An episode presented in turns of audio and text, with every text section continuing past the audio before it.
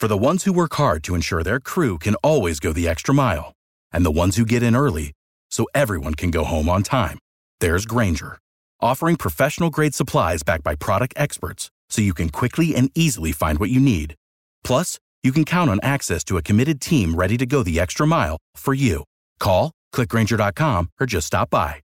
Grainger, for the ones who get it done.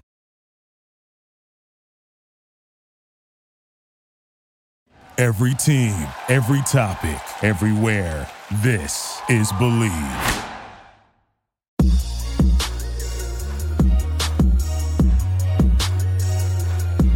Hello, hello, hello, and welcome to Bleav. That's B L E A V in Lions, right here on the Bleav Podcast Network. I'm your host at Javanaugh87, Jack Kavanaugh, and the Lions are back this Sunday. It was a I don't know if it was a good weekend or a bad weekend not having the Lions play. You didn't have to worry about a loss, but you didn't have the joy of hoping for a win. Hopefully, we can get one this weekend. And I, of course, am joined by a man who had many wins in a Detroit Lions uniform, the governor, the 63rd overall pick in the 1987 NFL draft, a Motor City legend and former All Pro with 32 sacks in his NFL career, Jerry Wrecking Ball. Boom. How's it going, my friend? Uh, I, it's going good, man. Is that every time you do that intro, I feel like I'm a boxer coming out, and you know, I got to get warm. You know. Start doing the Bruce Buffer. I don't know if I can hold it as long as he can, but uh, doing my best to make sure that you get the credit that you deserve. It's all good. It's all good, but I appreciate all the pleasantries for sure. Of course, of course. And we appreciate our friends at betonline.ag. Hopefully, the Lions can win this weekend and pay off a little bet I've placed over there. Hey, you know, both of us, you know, I, am actually got a game, uh, SMU, that I'm going to place a bet on this weekend. I'm going to go visit the game and make sure that I'm the lucky charm. I'm traveling tomorrow, and then believe it or not, I'm going to see the Dallas Cowpokes. Woo! They, are going to be playing. I, I think they're playing the Falcons, if I'm not mistaken. They are. Are you placing a bet on that game? I know you've said before it's easy uh, to bet, bet against Cowboys fans. You know, that's business. You know, I, am actually that's actually you know it, it's good that you know you can enjoy a football game and say that you're doing business, but but for me it's actually going to be a, a, a, a an event and a business outing. So I won't get too caught up in the game on who's going to win, but on Bet Online, I'm going to definitely place a bet on SMU you know, this weekend, and and uh, it was another game that I was going to bet on too. I want to bet on the Texans because they do for a win, you know, as well. They're they're kind of sitting like the Lions as well. But anyway, our friends on Bet Online, they're going to get my money placed across their online service this weekend. They'll get some of my money too, and hopefully I can win some of it back. And Bet Online is back and better than ever with a new web interface for the start of basketball season. They have more props, odds, and lines than ever before, and Bet Online remains your number one spot for all the basketball and football action this season. Head to the new updated or desktop or mobile website to sign up today and receive your 50% welcome bonus with your first deposit. Just use our promo code BLEAV50. That's B L E A V 50 to receive your bonus. From basketball, football, baseball postseason, NHL, boxing, and UFC, right to your favorite Vegas casino games. Don't wait to take advantage of all the amazing offers available for the 2021 season. Bet online is the fastest and easiest way to bet all your favorite sports. Bet online where the game starts. And before this game starts, we have a couple items of housekeeping to take care of here. Ifeatu Melifonwu, the cornerback taken in the third round, he's off IR and he's back at practice. Will be interesting to see where he fits in with the emergence of Jerry Jacobs. Honestly, a possible safety candidate at this point. He's a big corner at six foot three. We also have AJ Parker practicing in full, the slot cornerback in UDFA. Tim Boyle, the backup quarterback's off IR. And no Jamaal Williams. That's a little bit of uh, not great, but the rest of it sounds pretty good. That's the only person we're missing so far throughout the week. Right. Right. Well, I tell you, you know, it's good that they had that bye week because that did give those guys a little bit more time to try to get back into the tempo and the rhythm. And even though they're placed off of you know injured reserve, the thing is, is that they they've probably already been moving around a little bit with the team. So so it's good it's good timing. You know, they're gonna need every soldier for this second half of the season. And those guys was counted in. So, you know, it's good that they're back. Definitely going to need every soldier. And one of those soldiers that left the building, Darren Fells, he headed down to Tampa, signed with their practice squad. I can't say I blame him. He's chasing a ring with Tom Brady. I, I understand that, but we're going to need everyone in the building to see who has what it takes to be part of the Detroit Lions' future. What would Jerry do on a bye week, though?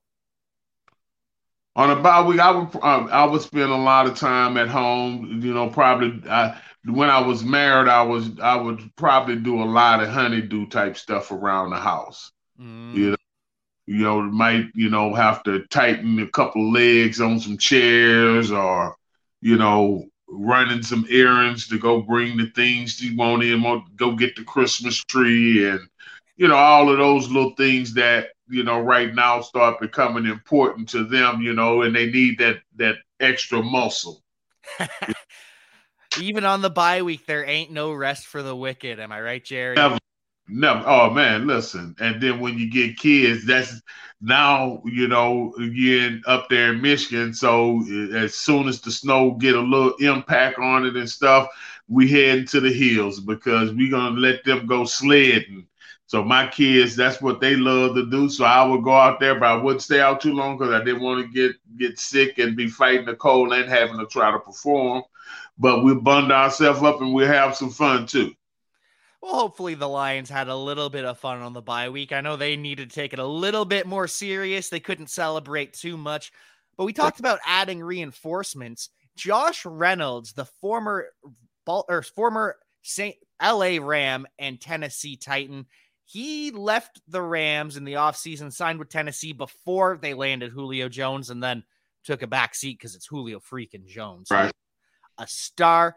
But Josh Reynolds, drafted by Brad Holmes in LA, he had 113 receptions, 1,450 yards, and nine touchdowns with the Rams. That's nothing, nothing to sneeze at. 1,618 yards in 2022. So he has some rapport with Jared Goff already. They were texting before they put the claim in. What do you think about this? I think it was a must make move. Well, you know, even if it's if well, let me not stumble over this. One thing is that they needed to make an improvement. Mm-hmm. And being able to bring in a guy that has the rapport with the quarterback is nothing but a plus for the Lions.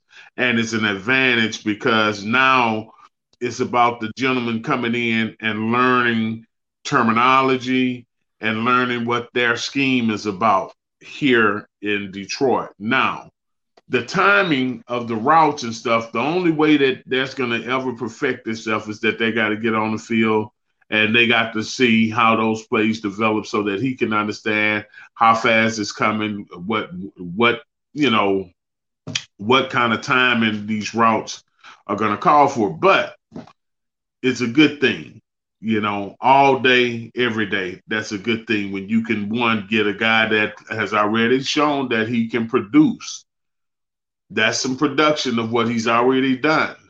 And you know, with Holmes already drafting him, that also gives you a little bit more comf- comfort because you know every move that he's making is going to face a certain scrutiny, right? Mm-hmm. So what's going to show him to be a guy that has a good eye for talent is to bring in skill positions that can come in and play right off and show production. So I think that this gives him a chance too to show that he got the right eye and being comfortable with someone that he's already placed the bet on before. That's what my whole thing with this is. If he didn't make the claim, that's probably a big detriment that he's not taking his guy that he drafted. But it's also, you can't afford to just pass too many times on talented players. I understand Odell Beckham. There's money associated with that. I understand not claiming, but when you can get a talented receiver that's put up numbers in the NFL for the veteran minimum, it's a must make move. And I would have been very disappointed if Holmes yeah. didn't make that. Any chance we see him on Sunday with uh, today's Thursday? He was in practice. So two days of practice. Any chance we see him Sunday? Definitely. Ooh. You know, I mean, I think again, you know, no one they didn't bring him in to be on the practice squad. Mm-hmm. All right, and because of the production, they're going to give him every opportunity to come in and upgrade that unit, and I think that he does that. You know, with St. Brown, him, and Harts, you know that that started looking formidable. You know. I'm liking what I'm hearing. And Dan Campbell was talking about the offense. He spent a lot of time with them during the bye week, but he wants to model himself and his team after the Steelers, where they build around the defense, supplement that with an explosive offense. Is that just coach speak, or is that something Jerry Ball is excited about hearing? Well, defense win championships. It does. First, if if they can't score, they can't win. Bottom line, right? But the best defense is offense because as long as your offense has the ball, their offense isn't in position to score. Mm. All right. So, you know, philosophies can cut a lot of different ways when you start talking about how you want to win or achieve success again, as I said in the last podcast, in the way that the Steelers have built their team, you know, the Lions had that model when they had it with us. Myself, Chris Spielman, Bennie Blades, the first thing that they did on defense is they built strength in the middle. I was at the nose, Chris is at the linebacker position with Dennis Gibson, and then you had Bennie Blades and William White at the safeties. So in terms of building a strong middle of the defense, we did that. You know, so if they're going toward putting the real fundamental stuff together like that, then that's all good because it, it actually it shows that you have a conscious effort of how to win in the NFL. Not just talking Madden football or schemes, but you really understand that you got to control the center of the field. It's not just words for the sake of words. We don't want it to be this WWE nonsense. You have to live what you're preaching. And a guy who's done that, not in the NFL, but in the NBA, former Detroit Piston Ben Wallace was at practice this past week with the Lions, went from UDFA to Hall of Famer, recently joined the Pistons front office. And Dan Campbell says this is the kind of person, this is the kind of story that the Lions are looking for. They're already starting two UDFAs at corner right now. What do we think about bringing in outsiders for these kinds of pep talks? Does that work in your experience? Listen, all of it is inspirational, right? Mm-hmm. And there are lessons that we all can learn from anyone. We can learn from a kid a kid can teach us things that as an adult we would figure, oh, we should have already knew that. But here, here's what I say about that. You know, if there are lessons that give applicable knowledge that they can share that helps that guy becomes a better person, character, uh, becomes a better player, becomes a better husband, becomes a better professional, becomes a better person, is always good to to kind of enrich and to foster a perspective where you can show adversity, perseverance that brings forward success. And, and at a level where you can become a superior in what you do, as he did in becoming a Hall of Famer. You know, he's a, a superior guy, just in status now. And because he he wasn't drafted and he had the free agent path, it's, it's the same path that John Randle had. Mm-hmm. All right. Mm-hmm. Randle was a free agent. You know, so those stories are there. And then there are stores already in the Lions tradition. And they need to know kind of the history of some of what they already have because there's some great stories there too, you know. And you know, but I do think that it does serve well when you can have people share that type of insight. Did you have any big name guests come into your locker room, or is there anyone that you th- played with, or anyone you know that would be a good candidate to talk right now? Oh man, there's there's a lot of lot of great people that have come into the locker room, and, and you know you have a, football fans in every walks of life, from politicians to city officials, uh, even the other legends and stuff. I started giggling because I remember one time uh, we were literally, this is when I was with the Browns, and we were actually in Pittsburgh to play the Steelers. And Jim Brown actually spoke to the team. And I'm looking at Jim Brown like, wow, that's Jim Brown. You know, I'm in awe of him. But when he gets up to gives his speech, he tells the team, he says, you know, you guys walk around here all giddy and you know, and don't look like you're taking this serious and stuff. Hell, Jerry Ball, the only one walking around here looking like he want to kick my ass, but I'll kick his ass.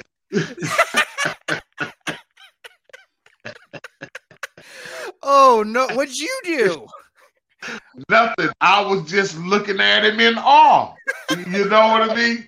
But he did that so that the guys teased me, and he was like, um, they like, man, JB, what you what you do, Jim? Man, Jim want to whoop your ass, JB. Jim, I'm like, man, I have no idea, man. I'm sitting there and all. So what I did after that happened, it was a night meeting. I picked up the phone and I called Mel Farr's brother, Miller Farr, mm-hmm. who played ball too, and they all lived in LA and was friends with Jim. And I told him what happened because these are like older guys that's been in the pros that when I was a kid, they were pro. All right. So I'm telling them what Jim did me. And he's just telling me, man, Jim is, you know, kind of thrown like that. And He told me about one guy that actually thumped him was a fullback out of Indianapolis, and I forget the guy's name. So the next day while I'm on the field, I see Jim on the sideline and I run over there and I go in his ear. I say, Hey, Jim, you remember such and such? And I said the guy's name. I said, Well, I'm like him. You're going to have to battle me. oh, my. That yeah. would be a clash of titans. Yeah, yeah, but but you know, let me tell you, he just laughed and giggled and stuff. But but in terms of inspirational speeches, that he did come in to do that, but he was upset with what he seen because he was a Cleveland Brown talking to the Cleveland Browns, and we're about to play the Pittsburgh Steelers, and that's a rivalry. First that's of all, a, that's a big time rivalry. One that's a rivalry. You know that that's a down the road rivalry too. So it ain't even, you know, matter of fact, when we played Pittsburgh and I was in Cleveland, shit, we we rode they drove the bus. Ooh. You know, so, so it's that type of rivalry. Like we say, cross town, this is cross the state line rivalry, but close enough whereas everybody you got fans on both sides of the line.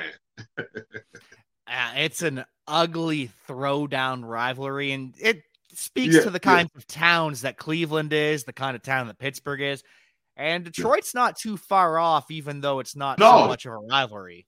Well, well, let me just say this, and, and you see, and, and I, I think because you know people that never visit Detroit and don't really understand the fan base and, and the people of Michigan and the people that are true Lion fans, let me tell you, the Lions fans are as good as any fan.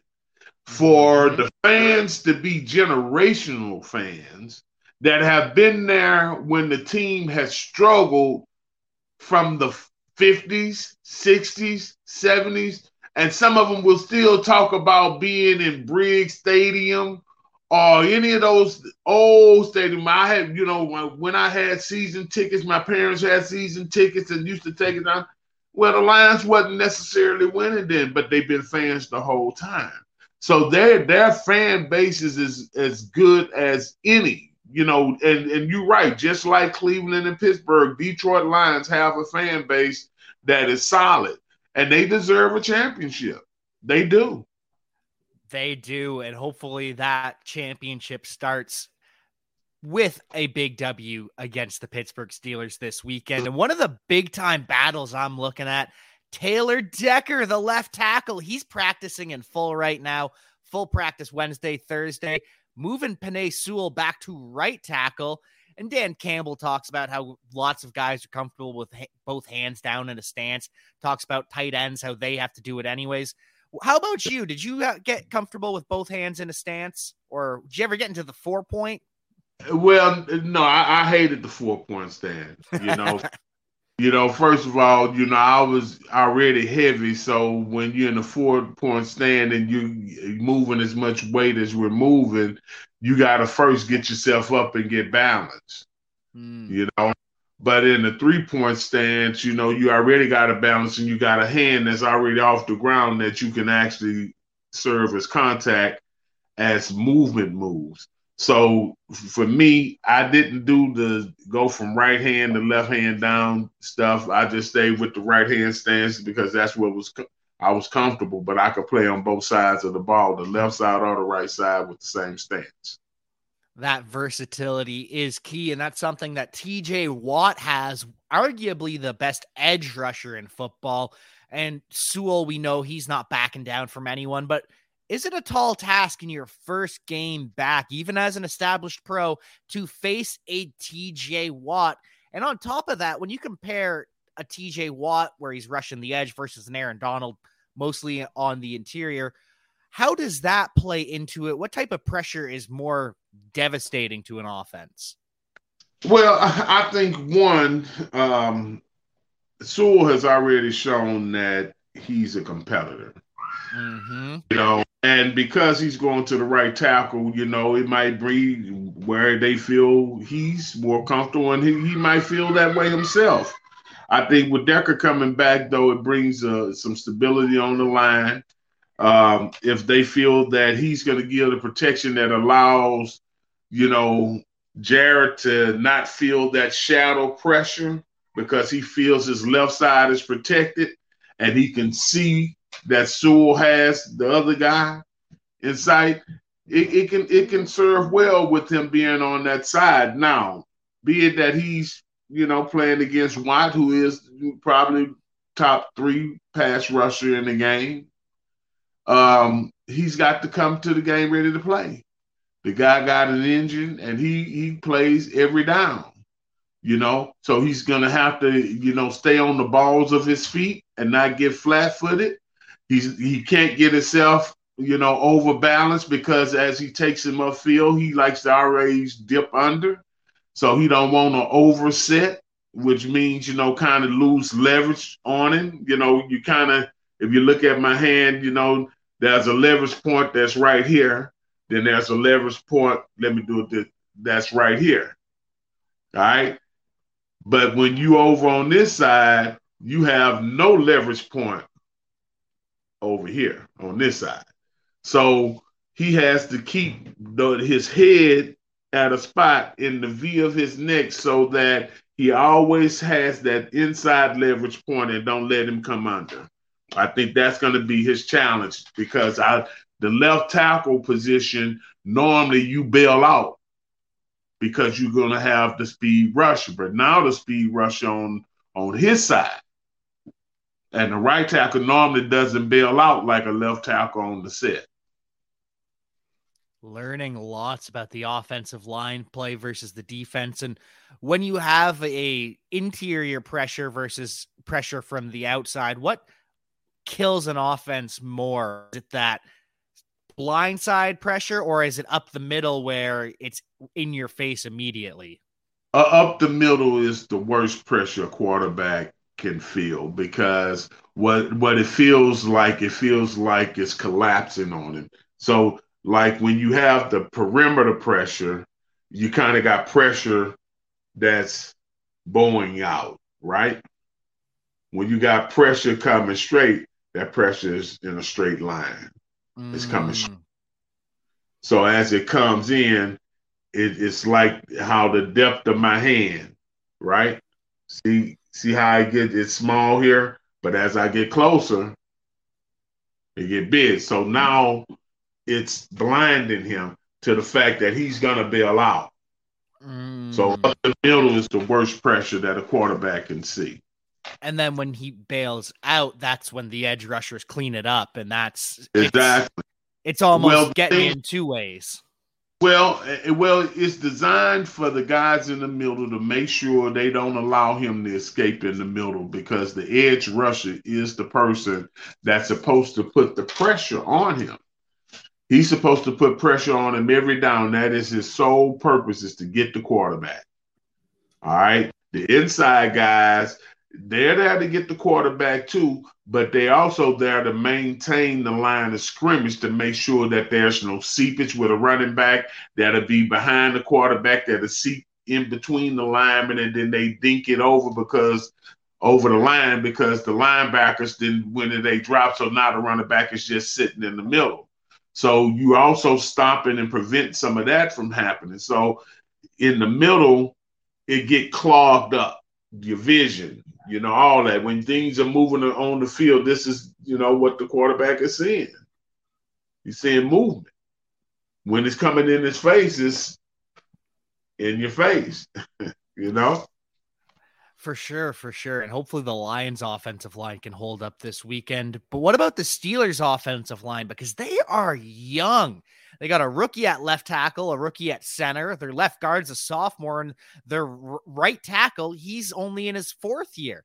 So, how do you play mind games with those kinds of young offensive linemen? What what did Jerry Ball do to mess with young offensive linemen on the opposite side of the field?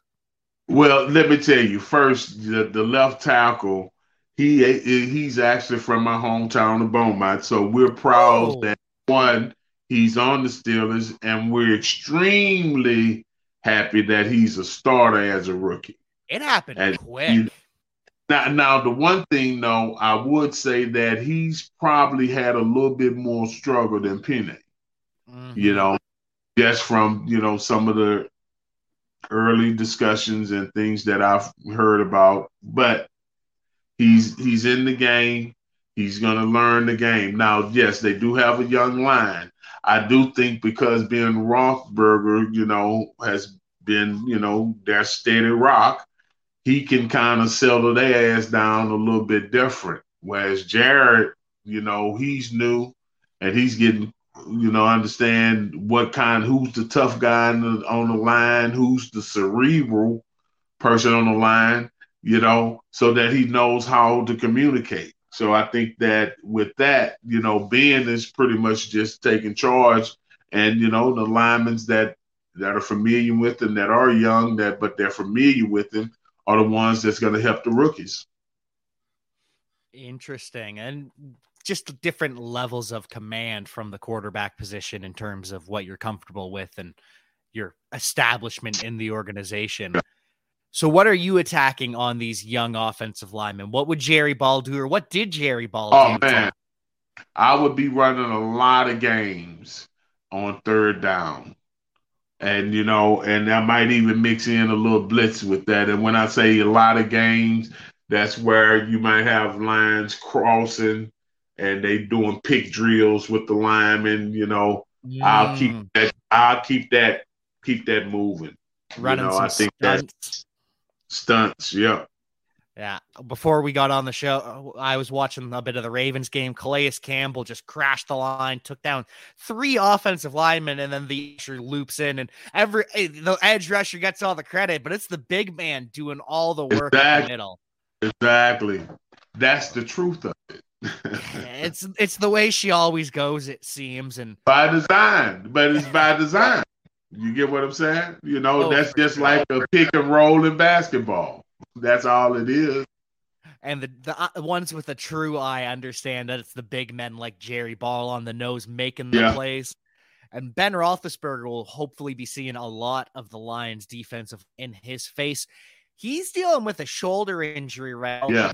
He's had apparently, according to him, since September, week two or three, but this is the first time he's been on the injury report with it and missed Wednesday and Thursday. So, can you touch on some of these mind games teams play with the injury report?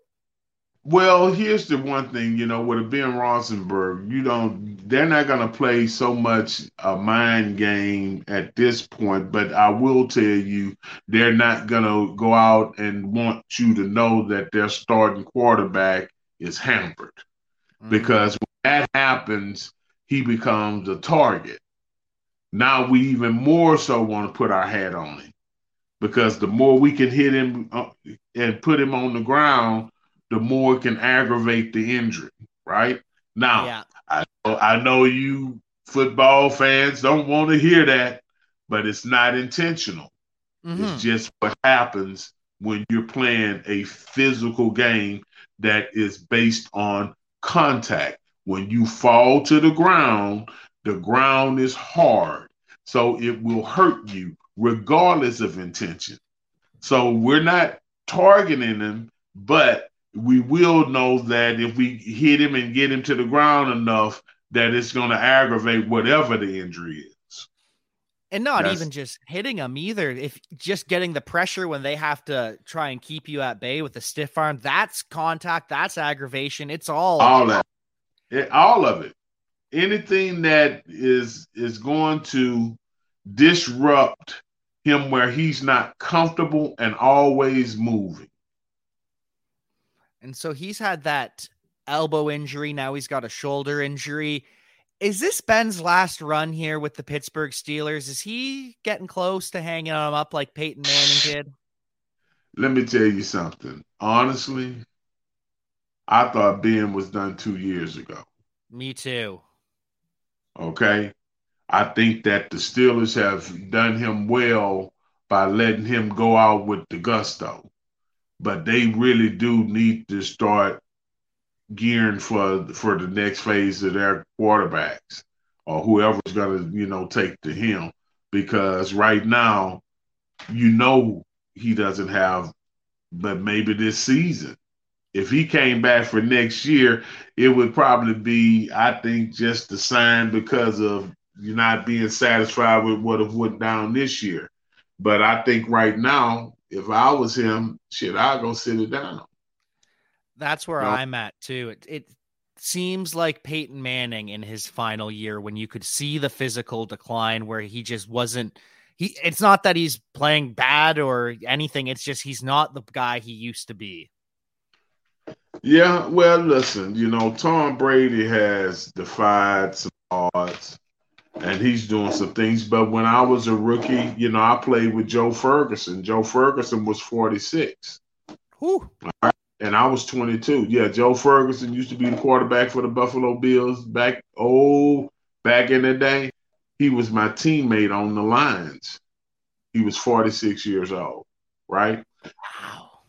Vince Evans, who was one of the first black quarterbacks in the NFL that played with Chicago, he was my teammate with the Raiders in my what year did I go to the Raiders? I played in my eighth year. Mm-hmm.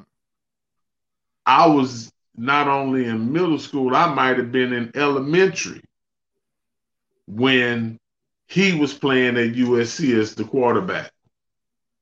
Wow. You know? Yeah. So the quarterback position has shown that if a guy takes care of his body and he can still throw it and that shoulder holds up and that elbow holds up, that yeah, he can extend it, but he's not taking a lot of pounding right now. Ben body is such where he can't afford to get pounded, you know. And I think that that's, you know, everybody, you know, body clock. Like right now, man, shit. I remember one time I used to feel so physically um I'm not gonna say invincible because it would kind of be a little narcissistic. But I would tell you this. I felt that the things that if I wanted to move it, I could move it. No matter what it is, I felt with the leverage and the strength that I had that I was I was yoked, you know, and I was naturally yoked. This wasn't from the gym. This that is man, man strength. Grown man strength. All right. But now at 56, about to turn 57 next month, hell, I my body, I feel it. You know, I feel football, you know, my knees walking around, you know, even this weekend going traveling, you know. Hell, you think when I'm making my flight that I'm not looking for assistance on the ticket to make sure I can get from the ticket counter to the gate? Because either that I'm gonna hobble. When I go to the games, I've got to make sure I get as close as I can to the stadium because I don't want to do a lot of walking because I'm gonna ache. Yeah, the the turf you know, that never goes away and the yeah. injuries. Listen, and the thing that I felt when I had I retired my 13th year and two years in one year, the first year the Vikings came back, the second years they came back and asked me to come back and play. But I also knew at the time I was 37 years old, going toward 40, and for me to go out there with these youngsters, that my risk of injury was higher now at 37 than it was when I was 22.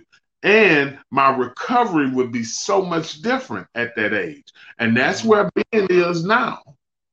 All right. Now, right now, he might feel invincible in that body.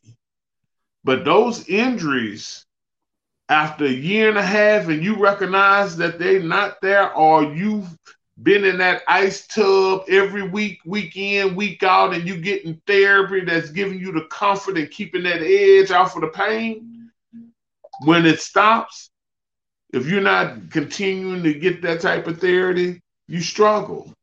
You know, I, I got therapy, but right now I'm struggling because I have injuries that are permanent you know. So so and again, I'm not I'm not complaining. I'm just saying, you know, at his age, playing quarterback, having those type of ailing injuries that he said started in September. Yeah, that's a, that's an injury. That's not you know just an ache. That's an injury. Something is injured. It's one of those things that you wouldn't be surprised if he's getting surgery at the end of the season. Exactly. Hey, I played, you know, third game of the season playing with the Raiders. I was tackling um, Marcus Allen and I fell and hit the ground, whereas this part of my arm and head hit the ground, and I actually tore my labrum. Mm. I attached a bicep tendon and all that, right? And that's like the third game, and I played the whole season with this. I was getting shot up before the game and at halftime. And were you still yeah. feeling it too, even with the shots? Well, I wouldn't feel it during the game, but let me tell you this: but the next day, I couldn't pick a, a coke can up and turn it over. I couldn't lift my shoulder. You know, it, it, you know, it's things that I did that you know contributes to why I feel the way I feel. You know, but but that's that's the NFL now. A lot of people don't want to talk about it and stuff like that. During my day, you know, shit, you know, it takes a toll on you. Well, they wanted you on that field, and you know, shit, you did what you did to get on that field. If if you could walk, you were playing.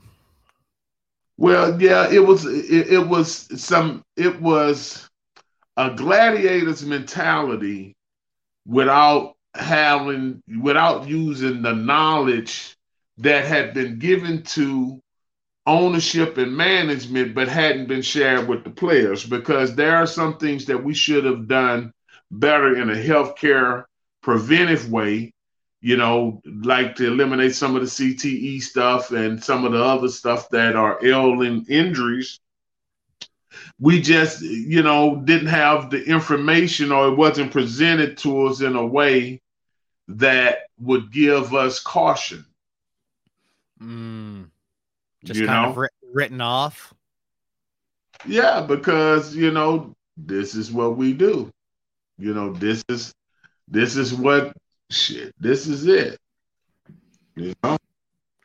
It's the way of the business and the way ownership handles it, and it's the way media handles it. It's it's a whole combination of things.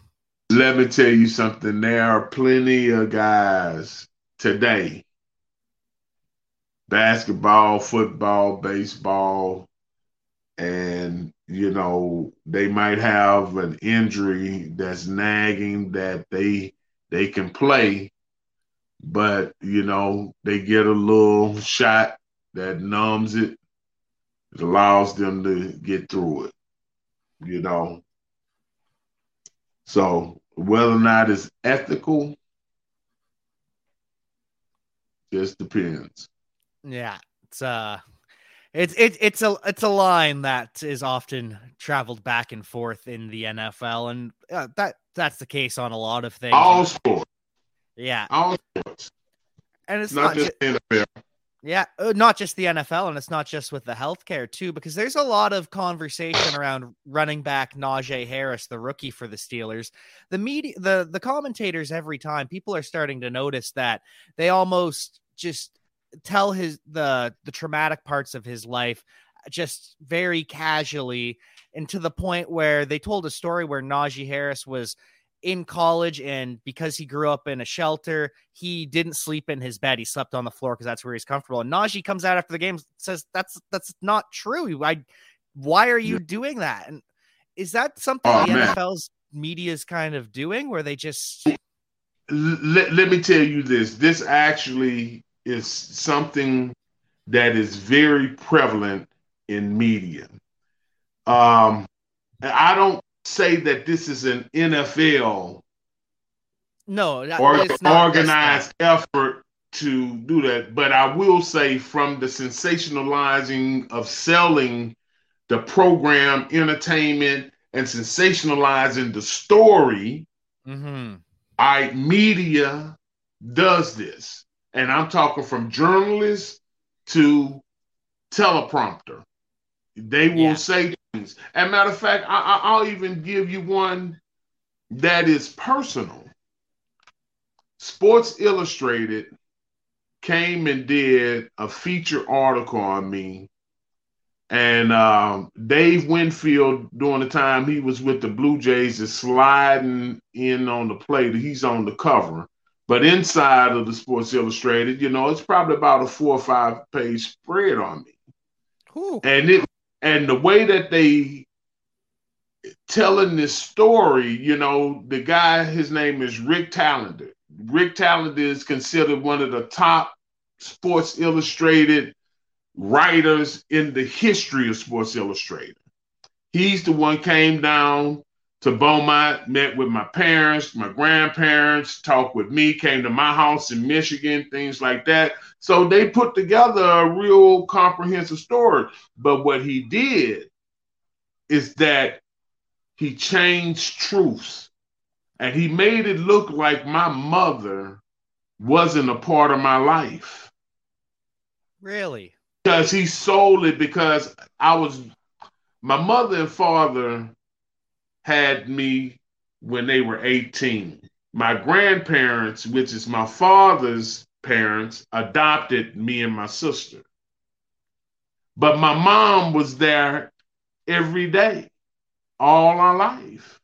She's never not been. But the way that he told the story in Sports Illustrated, it was saying like my mother was away from me and away from my experiencing what I was doing, and it was the farthest thing of the truth. Now, just imagine being a kid that has picked up every Sports Illustrated he could ever have read, looked at all the high school kids that they would feature in it on the pages, and always saying, "Man, I want to be in here. I want to be in here." Like that as an athlete, and then they do the article on you, and they manufacture an untruth that make yeah. you so yeah. embarrassed that I've never have ever had the the article, magazine, anything ever on my countertop.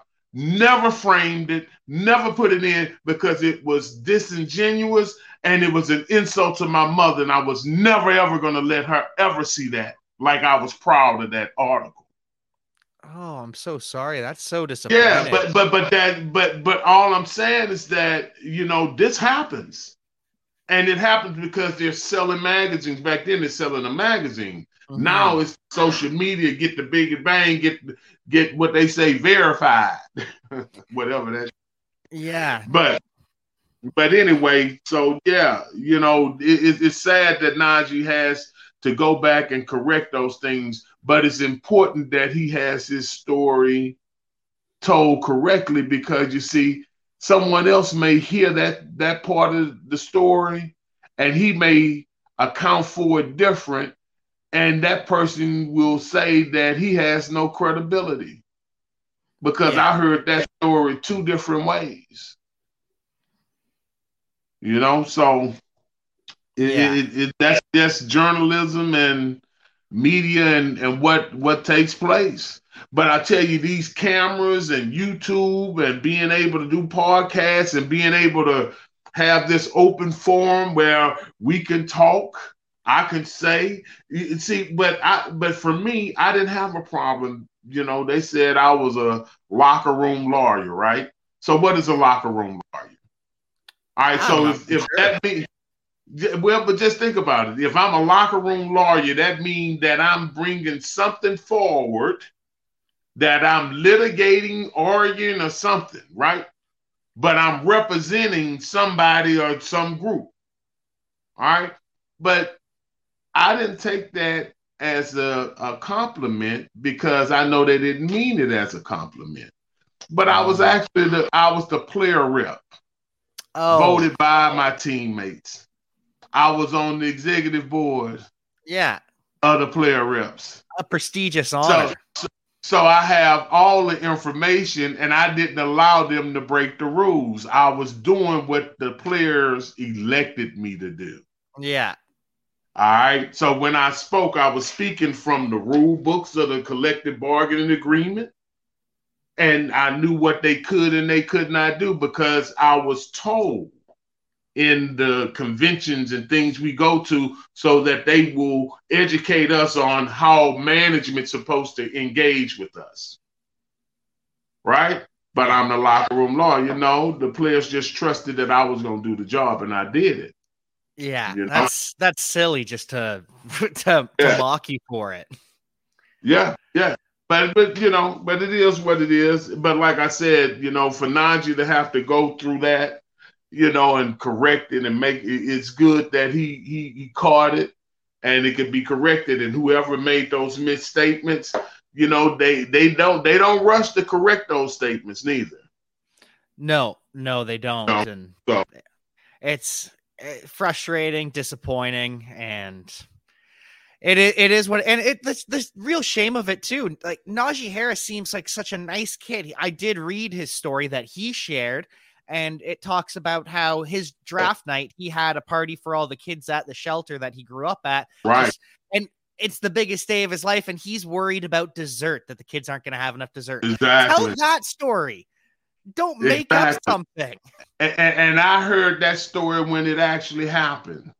You know I, what I mean? Yeah, and I didn't when, when that actually happened on draft day and stuff and all that, and they said what how he had how he spent draft day you know, that's a young man of a lot of integrity.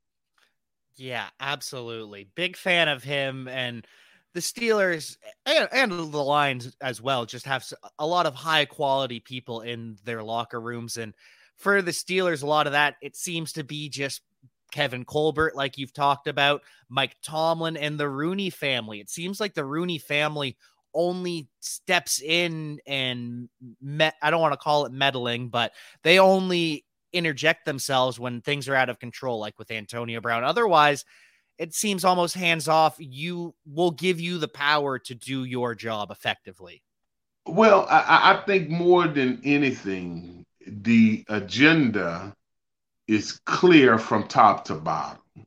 I think one of the things that kind of makes the argument for what the Rooneys have shown to be a better approach than the Lions, you know, has a lot to do with that. Now, I will say that when you have a clear, concise message from ownership down through the locker room, from the equipment guy, training room, players, coaches, and everybody, and they understand that you expect a level of excellence in everything that you do, and that they're going to do their part, you got a chance. But when management or ownership has a thought of how they want the team to go and it's different than actually what they have in the locker room. In other words, say they want to have a passing offense and they got a personnel that has a run offense. Those are not bad men down there. Right? Mm. So let's try to make sure that we transition all this in in the proper way so that we don't have to give up the form in other words lose good players chasing a philosophy yeah that might not be proven but this player is proven that he can play at this level and we know he's one of the top 10 let's say guards in the game so i'm going to let him go because he's his specialized in run blocking, mm-hmm. and you want a passing offense, and you think you can go get a receiver that can impact the the actual um, offense, but then you have to go find a guard now to plug in someone that's going to protect the quarterback. Mm-hmm. So now the receiver don't even matter that he on the field because he ain't got no protection. you know, so it's a lot of those things, and, and by trial by fire that the Lions have to go through to build the type of organization like the Rooneys have built. You know, and and I believe that not only do they give them the authority to do their jobs, but they value their I and I'm not going to say um, they value everyone's in their organization's opinion, no matter what level you are, from the personnel person, the coach, the trainer. They treat everybody with respect, and and and kind of what's in the line structure has been has been kind of how in a lot of corporate America you got the C-suite then you got the senior vice presidents. Then you got the VPs. And then you got, you know, the directors. Then all of a sudden you get down from the directors to now you got, you know, an associate, right? Now the associate is the players, right? But the associate can never talk to the CEO in the corporate structure. Mm. The employees of Ford can't approach the executive offices and ask to speak to such and such because everybody that's under that structure is what's called upline mm-hmm. or down. And you're to report to your upline or your downline in the corporate structure. And that's how they have it built, but that's not how communication works in, in professional football or no football. The no. head coach needs to talk to everybody across the board.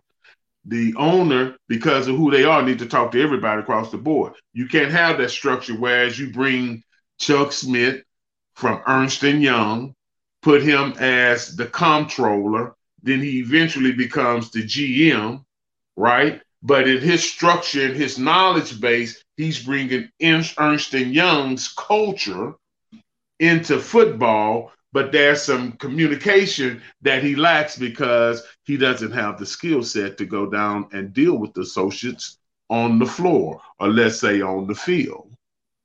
Mm. He only crunch numbers, which is a great skill you know, because now you're talking finance, which is another conversation. So he can teach us in that area, but over here, you know, numbers are important, but that numbers aren't leadership.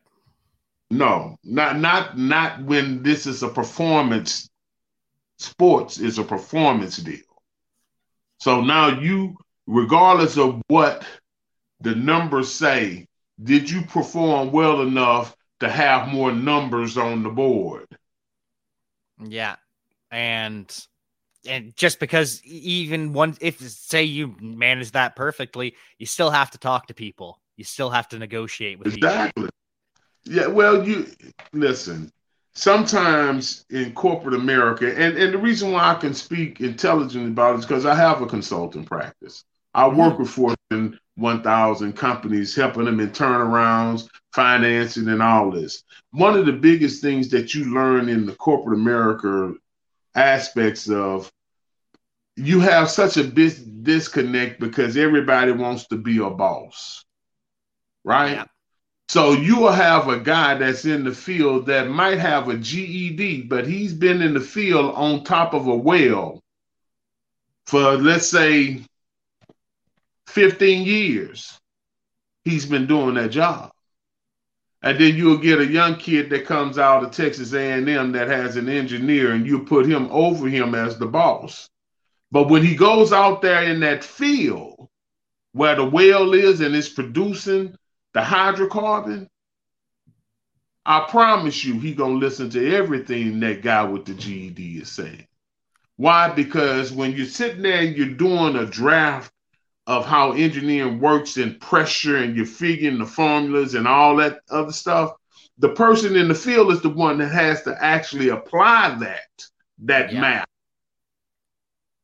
okay and in the same aspects when you're talking about building an organization to win a championship if you don't have an understanding that your people in the field have more knowledge about the game of sports and how they can perform better that you're going to take the rudiments of the engineer or the accountant and, and, let them be the sole deciding factor based on the number whether or not you're going to let the best player in the game go or better yet tell a guy like barry sanders because you're the best player on the team doesn't mean you have to be the highest paid player on the team.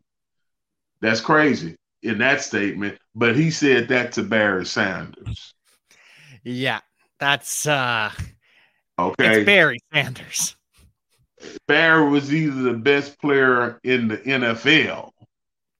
Yeah. You might have had he's definitely in the top three. Okay. That, yeah. But if, you know, but but for a guy to tell a guy like that after what he's done, shit, man, that's not a guy I want running my organization.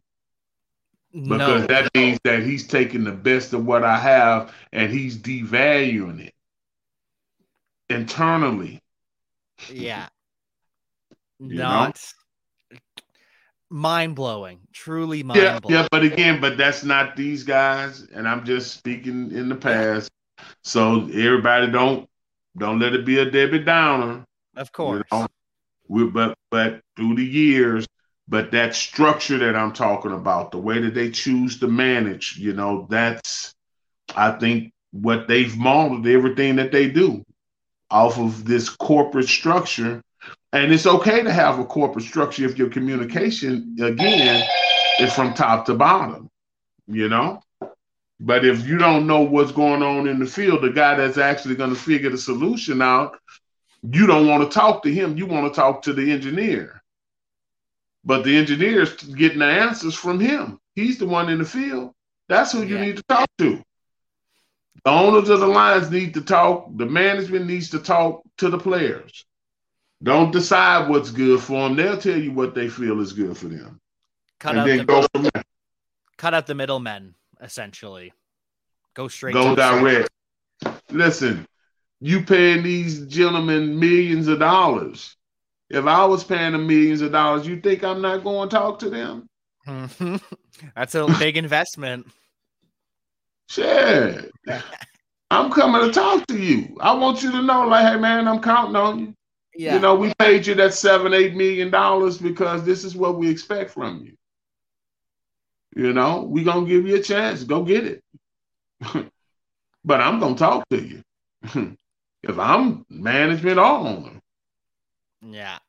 And that's something that has to change going forward and something we and and again, this is comparing the past to the present. We don't know. We'll see how it continues to build, but we'll also see the Lions against the Steelers on Sunday. Mike Tomlin, he officially passed Bill Cowher as the second winningest coach in Steelers history. Of course, there's only been three coaches in Steelers history, but he's chasing Chuck Noll now, which is absolutely legendary. And even still, Tomlin's remaining humble. He's not writing off the Lions. He knows it's not college football, not playing an FCS team, not playing a group of five team. So respect to Mike Tomlin. No doubt. Yeah, well, he's a quality guy. You know, I would have loved playing for Mike. I think he's done a great job. You know, of course, the record speaks for itself. Anytime you're coaching, you can win like that, and then, you know, exceeding Bill Cowher, that that's definitely a threshold because you know he is beloved by the Steeler fans and stuff. And they know that they have a guy that has put in that same type of work right after him you know, they're lucky. They're lucky. Lucky, blessed, whatever you want to call it. Good for the Steelers. Yep. So before we head out of here, do we have any fragrance recommendations ahead of time, or are we going to wait till after the game for that? Well, we're gonna wait, you know, after the game. But I will tell you about this one fragrance that you know I've been wearing, and I've been getting a lot of compliments. It's it's from a, a designer house called Kilian, and the name of the fragrance is called Straight from Heaven. Whew. I hope we can get a win straight from heaven. Oh, me too, Jerry. Me too. Steelers are favored by eight and a half. What are we going for for our predictions here to be able to get this win from heaven? Lord, Lord, Lord. I'm going to go 26, 24. Lions win with a field goal at the end. Woo! I like it. I like it a lot. For me, I'm gonna have to go with I'm gonna go with 19 for the Steelers in a loss where the Lions put up 24. The Three TDs and a field goal from the Lions. Go ahead now. They scoring. All right, Jared, you heard that, right? We need a big game from Jared Goff, especially Cam Newton signed with the Panthers. No shot at him, no off ramp anymore. So let's go, Jared. Big game from him. Mhm. Hey, and that it. Listen, with all of the things that they talked about with Cam Newton and Carolina, right? Hmm now, when that relationship ended, it was it seemed that it was at a eternal end. But Carolina recognized what they had and recognized what was available to them, and they showed a lot of class, both of them, to show humility for him to be back on that team. That's the type of atonement that I'm talking about, something that is noticeable. You know, Cam Noticeable. Newton, Cam Newton going back to the Panthers, no one would ever thought that. Ever. Never. Never. Yeah. And he, he- they They didn't give out that number one jersey, which of course they didn't, but still good move by them. He's getting it back, and I can only imagine the crowd when he comes back home. Shit, man, excited because they know they got a quarterback now. Mm-hmm. they ain't got to figure it out. We got one now. You get you wait wait until he's done, you know. But again, that was just imagine the Panthers go on. I'm not saying this year, but Cam stays and they go on another Super Bowl run with Cam Newton. That makes football better. What what what's what's uh, Carolina's record right now? Do you know? Uh, I think they're four and five. They're one spot out of the playoffs right now, behind okay. the Falcons, who they've already beat. Four and five. So if they win six, that's ten games. Mm-hmm. All right it has the running back got back on on the field. Yeah, Christian McCaffrey's back. Gotta watch him. and that could have been the Lions, but we'll talk about that another time. Any final thoughts, Jerry? Nope, nope. Let's just hope that we can get us a win this week and get out of that ego column. Let's go. Big W for the Lions this weekend. And remember, we are brought to you by betonline.ag. And with that, Jerry, are you ready to break it down? Yes, we are. One, two, three. We, we believe. believe. I believe, I believe, I believe. I love the Lions. Say it with me. I love the Lions. I believe, I believe, I believe. Without the ones like you, who work tirelessly to keep things running, everything would suddenly stop. Hospitals, factories, schools, and power plants, they all depend on you. No matter the weather, emergency, or time of day, you're the ones who get it done. At Grainger, we're here for you with professional grade industrial supplies. Count on real time product availability and fast delivery. Call clickgrainger.com or just stop by. Grainger for the ones who get it done.